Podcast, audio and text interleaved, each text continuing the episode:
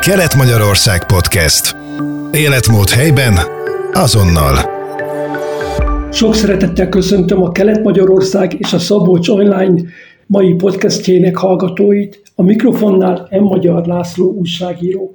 Ugyanilyen nagy szeretettel köszöntöm Fazekas Gergelyt, az Országos Magyar Vadászkamara Szabolcs-Szatmár Bereg vármegyei területi szervezetének titkárát. Különleges helyszínen vagyunk, bár igyekeztünk minél csendesebb helyszínre elbújni, ugyanis a felső simán található Nyíregyházához tartozó Vuklőtéren vagyunk. Itt rendezik meg ugyanis a vadászkamara hagyományos, szokásos Milotai Gábor emlékversenyét.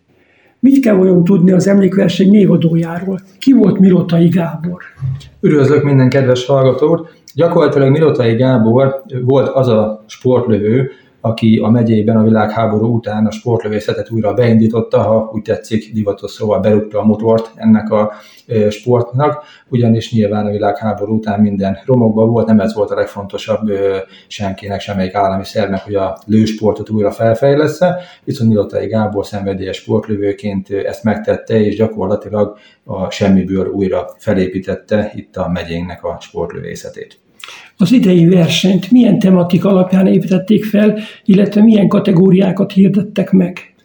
Gyakorlatilag ugye ez a Milotai Gábor emlékverseny, amikor elindult, közel 40 évvel ezelőtt, akkor még nem volt olyan szervezett sportélet Magyarországon, mint most, akkor jellemzően a vadászok vettek rajta részt, aztán ez szépen, ahogy ugye a sportélet mindig szervezettebbé vált, megjelentek a klubok, igazolt versenyzők, és most gyakorlatilag igazolt versenyzők és sportvadászok versenyeznek ezen a megmérettetésen, nyilván külön értékelve, hiszen egy sportvadásznak egy koronglövészet az a vadászatra való felkészülés, tehát csak egy állomása ennek az egész fegyverkezelésnek, míg a sportlőnél ez a végigállomás, hiszen ők azért lőnek a korongra, mert szeretnék minél többet eltalálni belőle, és van közöttük olyan, aki nem is feltétlenül vadászik, hanem csak ezt a sport ágazatot, sport ágat űzi, míg a vadászok ugye azért gyakorolnak, azért lövik a korongot, hogy majd a vadászaton is, az apró vadászaton eredményesebbek lehessenek. Ugye a mai versenyen is van egy külföldi sportlövő. Vajon miben relik egy ilyen lőverseny sikere? Gyakorlatilag maga a ha, ha sikert nézzük, hogy mi a siker, én két részre bontanám. Egyrészt a siker mindenképpen az, hogyha sokan vannak és sok felől jönnek, mert az azt jelenti, hogy jó híre van a versenynek, élvezetes a pálya, színvonalas a szervezés, tényleg a versenyzők igényeihez van igazítva az egész rendezvény. Sok, sok össze... A versenypályára majd később vissza akarok kérdezni, uh-huh. összehasonlítva a valási lőtérrel. Értem. Gyakorlatilag a maga a versenypályának a, a pálya állítás, ugye szakszóval így mondják, hogy a gépeket hogyan állítják be, mennyire nehéz, mennyire lőhető.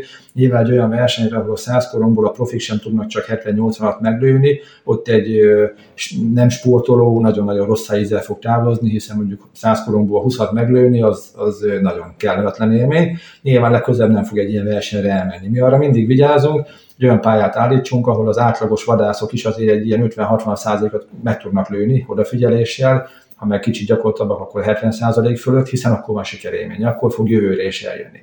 Ez nyilván az egyik sikeressége a versenynek, egyik mérce, hogy mennyien jönnek, a másik pedig az, hogy hány helyről jönnek. Hál' Istennek nekünk ez a verseny már évekkel ezelőtt ha úgy tetszik, régiósá vált, hiszen nem csak a megyéből jönnek versenyzők, hanem a szomszédos megyékből is, sőt néha itt a külhomból is, tehát ugye Romániából is, akár Szlovákiából is, nem vagyunk messze a határhoz, tehát érdemes lehet átjönni, és gyakorlatilag maga ez a lőtér is olyan vonzó, szépen kultúrák környezetben tudnak versenyezni, hogy ezért is érdemes eljönni, egy kellemes napot tudnak itt eltölteni a versenyzők, a vadászok. Említette, hogy ez a koronglövészet elősegíti a későbbi vadászat sikerét. Itt esetleg arra kell gondolni, hogy a korongok a fátszán röpülését imitálják? Gyakorlatilag a koronglövészetnek borzasztóan sok ága kialakult, amit mi itt leginkább gyakorolunk, és ezek, ezen a versenyen mi előnyben részesítjük, ez a korong vadászat néven fut, ami valóban le is képezi, hogy vadászati szituáció van. Tehát iparkodunk olyan korongokat beállítani, hogy a gép úgy dobja, amilyen vadászati szituáció is előfordulhat. Valóban, ahogy egy fácán repülhet, mondjuk egy hirtelen előttünk felrebbenő fácán, ahogy távolodik, vagy egy messziről érkező és bevitorlázó fácán, ahogyan ilyen korongunk is van, keresztbe menő is, amikor előttünk húzza. Tehát próbáljuk ezt imitálni. Nyilván vannak olyan sportrészek, mondjuk a skitlövészet vagy a traplövészet, ami ami azért már egy speciálisabb része, és nem feltétlenül a, ezt képezi le, illetve hát vannak olyan extrém esetek is, amikor tényleg arra hangolják a gépeket, ahhoz állítják, hogy nagyon nehezen meglőhető korongok legyenek, ahol valóban a sport teljesítmény számít már, és nem valószínű, hogy ilyen fácánnal fog találkozni kint a vadász, hiszen a korongatott esetben sokkal gyorsabban is mozog, mint egy fácán vagy egy nyúl, de hát ez ilyen sport a sport, hogy ugye ezt is tudni kell egy sportolónak meglőni. Hirdettek kategóriát a nők számára is. Mennyire népszerű a nők körében ez a korongvadászat? Gyakorlatilag, mivel nagyon kevés női vadászunk van, én nem mernék satszolni, de szerintem a, a megyei vadásztársadalomnak biztos, hogy 5% alatti része az, aki hölgy, aki pedig ebből aktívan vadászik, az még ennek is egy töredéke. Na most ezek közül, aki még annyira szeret sörétes fegyverrel lőni, hogy még el is egy versenyre, az még csekélyebb rész. Általában egy-kettő, nagyon-nagyon ritkán három hölgyversenyzőnk van, hát most egy hölgyversenyzőnk van, nem is lő rosszul.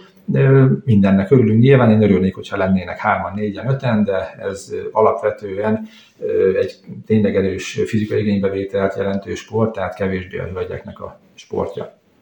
Említette a sörétes fegyvert. A korongokra csak sörétes fegyverrel lehet lőni, vagy golyóssal is? Csak sörétes fegyverrel, hiszen a sörétnek a veszélyességi távolsága az lényegesen kisebb, néhány száz méter. Itt a meghatározott sörét mérettel egy 200-250 méteren, méter múlva ez a sörét lehullik viszont a golyós fegyvernél, a kis kaliberű golyós fegyvereknél is másfél-két kilométer elrepül a lövedék, tehát egyrészt biztonsági szempontból nem szabad golyós fegyverrel lőni. Másrészt ugye a sörét raj, amikor elhagyja a fegyver csövét, akkor azért egy ilyen 50-60-70 centi átmérőjű körre nyílik szét, és nyilván egy ekkora felületű sörét rajjal lényegesen könnyebb eltállni egy mozgó cél, mint egy szem lövedékkel bár ez sem lehetetlen, van, akik még erre is képesnek voltak, de azért ez nem, nem a hétköznapi ember.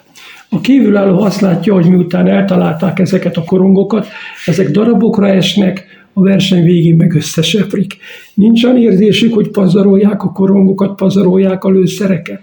Hát én azt gondolom, hogy aki ilyen adja a fejét ilyen versenyzésre, az ezt egyből be is kalkulálja, másrészt ugye a lőtér úgy van kialakítva, hogy ezen belül marad itt mindenféle hulladéka, ha úgy tetszik, maradéka ennek a korongnak, a lőszernek, abban ugye a folytás, a, a sörétkosár is hulladéként oda kerül, viszont azt látni kell, hogy ez egy tipikusan olyan sport, amit elméletben nem lehet megtanulni. Ha belegondolunk, hogy egy asztalos mire olyan szekrény készít, ami minden szempontból rendben van, hány bútorlapot szab el, és hány selejt darabja lesz, és ez kell ahhoz, hogy ő majd jó bútorasztalos legyen, nekünk is ahhoz, hogy verseny, versenyzőket neveljünk, és jó versenyzőket neveljünk, ehhez ez az út vezet. Bár hozzáteszem, hogy ugye a modern technika, ezek a nagyon komoly technikát képviselő szimulátorok, lövés szimulátorok nagyban segítik a felkészülést, és nagyon sokat tudnak hozzátenni, hogy hogy gyakoroljanak olyan alapvető mozdulatokat, amihez nem feltétlenül kell a lőszernek az ellövése. Tehát a fegyvernek a helyes felvétele, a célzás mozdulata,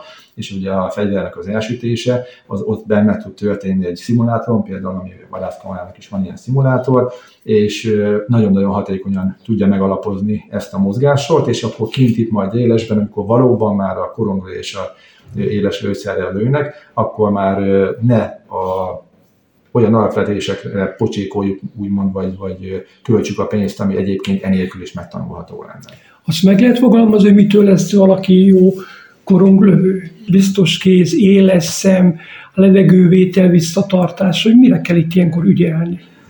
Gyakorlatilag a, a sörétlövészet ugye ez egy nagyon koncentrált, nagyon nagy koncentrációt igénylő és nagyon pontos mozgáskoordinációt igénylő mozgás, tehát akinek lassú a reflexe, későn veszi észre a korongot, ő már helyből nem valószínű, hogy jó versenyző lesz.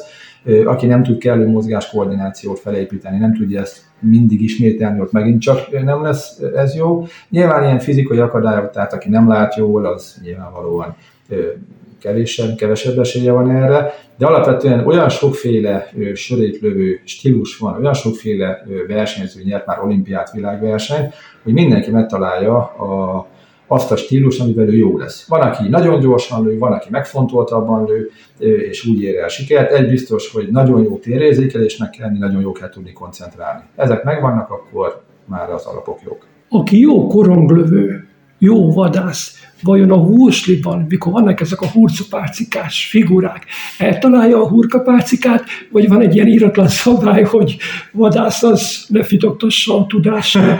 Hát alapvetően azt gondolom, hogy a saját fegyverével eltalálná a hurkapálcát, hiszen ugye nem, tehát félrenéztsük, nem gondolnám, hogy, hogy régen mondták, hogy el van görbítve a cső a puskának és direkt nem oda hol, de ezek ugye olyan eszközök, amit gyakorlatilag az ember saját magához szab ahhoz, hogy eredményes legyen és magas szinten versenyezzen, magához szabna. Most nyilván, ami nem rá van méretezve, egy maratoni futó sem tud egy két számmal kisebb cipőben maratoni bajnok lenni, hiszen az neki kényelmetlen. A fegyvernél is úgy van, hogy nyilván valószínűleg az átlagtól sokkal jobban fog lőni az, aki itt a versenypályán is jól lő, de igazából a saját fegyverével fog ez kidomborodni, hogy mennyire, mennyire más szinten van, mint egy átlag ember. Nem tudom, van, aki oda mer állni a múslihoz, van, aki nem.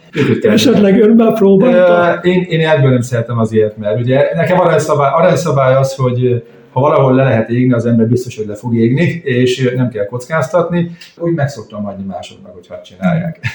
Korábban Kabaláson rendezték meg ezeket az emlékversenyeket, hiszen ott is van egy lőtér. Az utóbbi években a felső simai VUK lőtér ad otthont ennek a rendezvénynek. Gondolom ég és föld a két létesítmény között a különbség mindenképpen gyakorlatilag a kavalási lőtér az mindig egy tan lőtér volt. Azért is készült el annak idején, hogy legyen a vizsgára, ahol felkészülni a vizsgázóknak, legyen hol vizsgáztatni.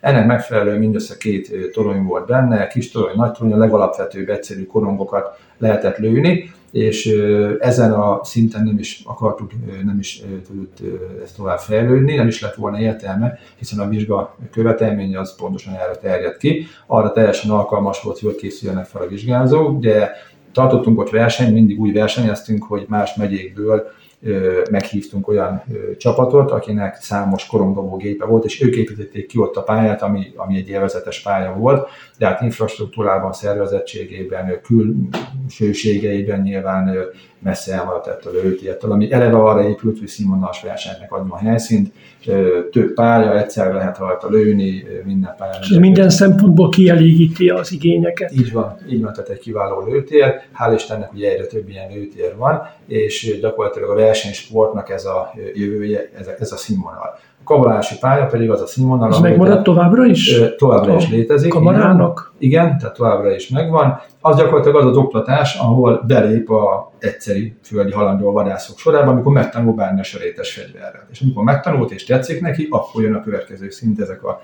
professzionális lőterek.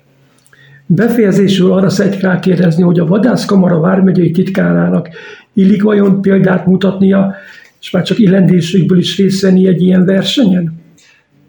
Én azt gondolom, hogy feltétlenül jó példa az, hogyha a kamarának a, akármelyik tisztségviselő nem feltétlenül a titkára, hiszen itt nekünk versenyzik most a Vargazdálkodási Bizottságunk elnöke, és ő is mindig részt vesz, mint hogy én is mindig részt veszek.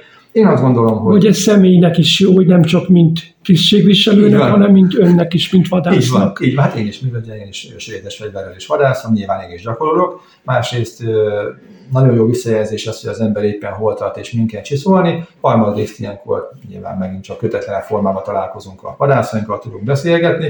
Egyébként meg én azt gondolom, hogy igen, illik ilyen módon is példát mutatni a vadászkamara vezetőségének, hogy ezeken a versenyeken részt vegyen. Ha már mi szerveztük, akkor igenis azt, hogy oda merünk állni, merjük vállalni azt, hogy hol gyengébben, hol jobban, de tudunk mi is bánni ezzel a fegyverrel köztünk marad, legfeljebb a podcast hallgatói fogják megtudni. Rákérdeztetek, hogy milyen sikere, eredménye. Mivel szokott... én, én nagyon-nagyon keveset vadászok sörétes fegyverrel, versenyezni meg egyáltalán nem versenyezek. Azért az 50% fölötti teljesítmény mindig megugrom, tehát egy ilyen 54-55 százalékos teljesítményem mindig megvan. Volt már, hogy 76 százalékot lőttem, tehát 176 korongot, tavaly 54-et, most idén nem adtam még össze, most is 50 százalék fölött lesz én azt gondolom, hogy egy átlagos vadász, aki évente egyszer, mint hogy én is beáll egy ilyen versenyre, ha ezt a szintet meg tudja lőni, akkor a vadászaton sem volt szégyent. Én összetenném a két kezem, hogyha minden vadászunk minden évben egyszer egy ilyen versenyre eljönne, és 50% fölött lőne, mert akkor ugrásszerűen csökkenne a sebzetvadatnak a száma, és jelentősen javulna nyilván a vadászati élményünk hiszen én magam is látom számtalanszor egy vadászaton, hogy ezzel, hogy én egyszer ide beállok és tudok lőni, én azt gondolom, hogy az 50% nem egy óriási eredménye a versenyzőkhöz képest, de már ezért is lényegesen jobban lövök ki, mint az átlag, aki egyáltalán nem veszik kézbe ezt a fegyvert, csak majd az első vadászaton. Tehát ennyit én azt gondolom, hogy illik egy vadásznak, ha már vadász lett és apró oldra megy, illendő lenne évente egyszer eljönni, már csak azért is, mert egyébként azon túl, hogy fejlődünk, nagyon jó hangulatú rendezvény. Találkozunk régi ismerősökkel, régi barátokkal, vagy ha nem, akkor szóba jönnek olyan emberek, akiket már régen nem látunk, régen nem hallottunk. És látom, hogy fiatalok, idősek is jól megférnek itt egymás Így van, tehát gyakorlatilag teljesen, hogy mondjam, unisex és kortalan ez a, ez a verseny hiszen mindenkiben van valami, amit el lehet tőle tanulni, el lehet lesni, és erről is szólnak ezek a versenyek, hogy érezzük jól magunkat, nyilván lesz, aki vére menően komolyan veszi, hogy ő meg akarja nyerni, meg lesz olyan, aki azért jön el, hogy gyakorolni és jól a magát. Én mindenkinek csak ajánlani tudom, hogy, hogy vegye a fáradtságot és jöjjönnek el, akár egy baráti társaságként jelentkezzen egy előtér a vadászat szezon előtt, vadászati idénye kezdete előtt, és jöjjék végig azt az 50-80-100 korongot, hál' Istennek kiváló oktatók vannak már itt megyeszerte, akik tudnak segíteni, hogyha valami nem megy, és meg fognak lepődni, hogy mennyire jobban jönnek majd az apró vadászaton egy ilyen gyakorlás után. Nagyon szépen köszönöm, hogy mindezt elmondta nekünk. A mikrofonnál Fazekas Gergely, a Vadászkamara vármegyei titkárát és sem Magyar László újságírót hallották. Kelet-Magyarország Podcast. Életmód helyben, azonnal.